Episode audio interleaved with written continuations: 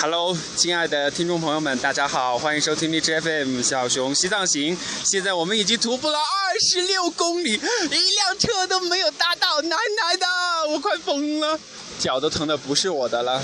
现在我们继续在这个世态炎凉的三幺八国道上，漫无目的的行走着。Hello，我是和小熊一起的那个苦逼男。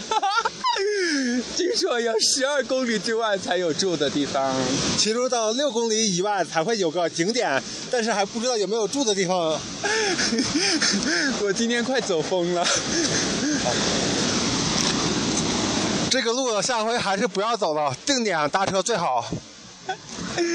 对，上面一路上都能够看到各种各样的留言，有的说全是苦逼留言啊、有的说要长得好看才能搭到车，有的说、呃那个啥重庆的，就是一辆车。一辆车都不会停下来搭载你。唉，最坑的是上游有个留言说了，两公里外有拉面吃。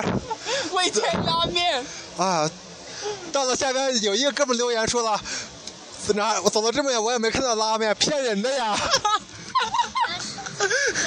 啊啊，好的。然后刚刚我们一路上走过来，一会儿下雨，一会儿天晴，这会儿，唉，一会儿是在天晴中下雨，然后还有一个留言，那太阳雨中。在太阳雨中行走。还有一个留言叫呃师傅说让我们等他，我们等了。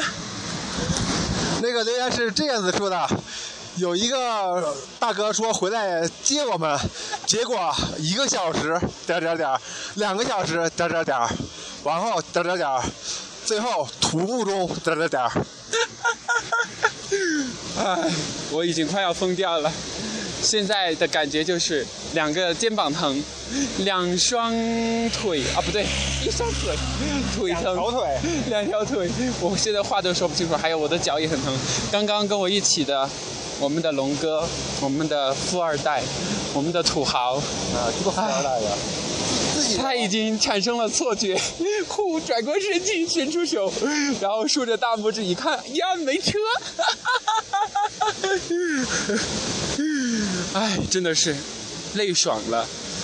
然后这个，反正一直跟着出了然乌湖，就一直有这个水的隆隆的声音，一直这样。现在我们，嗯、前面有四个人，前面五个人，然后我们三个是，不是最后？最后还有一个女孩儿哈，对，还有一个女孩在最后。